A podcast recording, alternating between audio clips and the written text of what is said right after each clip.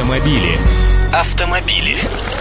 Здравствуйте, я Андрей Гречаник и хочу вам напомнить, что сейчас ведь то, что на дорогах, это же не пробки. Лето ведь еще, что бы там с погодой не делалось, но лишь до грядущего понедельника. Вот тогда время в пути от дома до работы на личном автомобиле в Москве возрастет примерно на 17% или в среднем на 15-20 минут. Об этом сообщил руководитель столичного департамента транспорта Максим Лексутов. То есть к моим 100 минутам, это в лучшем случае, добавится еще 17.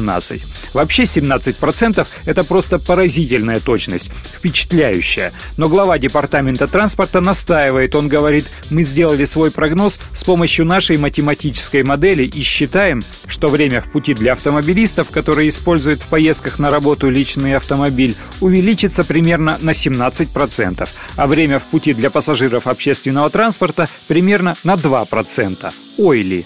Власти обещают с наступлением осени увеличить количество поездов метро и автобусов Мосгортранса на маршрутах. И коммерческие перевозчики также должны отреагировать на увеличивающийся спрос для перевозки пассажиров. Вывод недвусмысленный – надо ставить машины на прикол.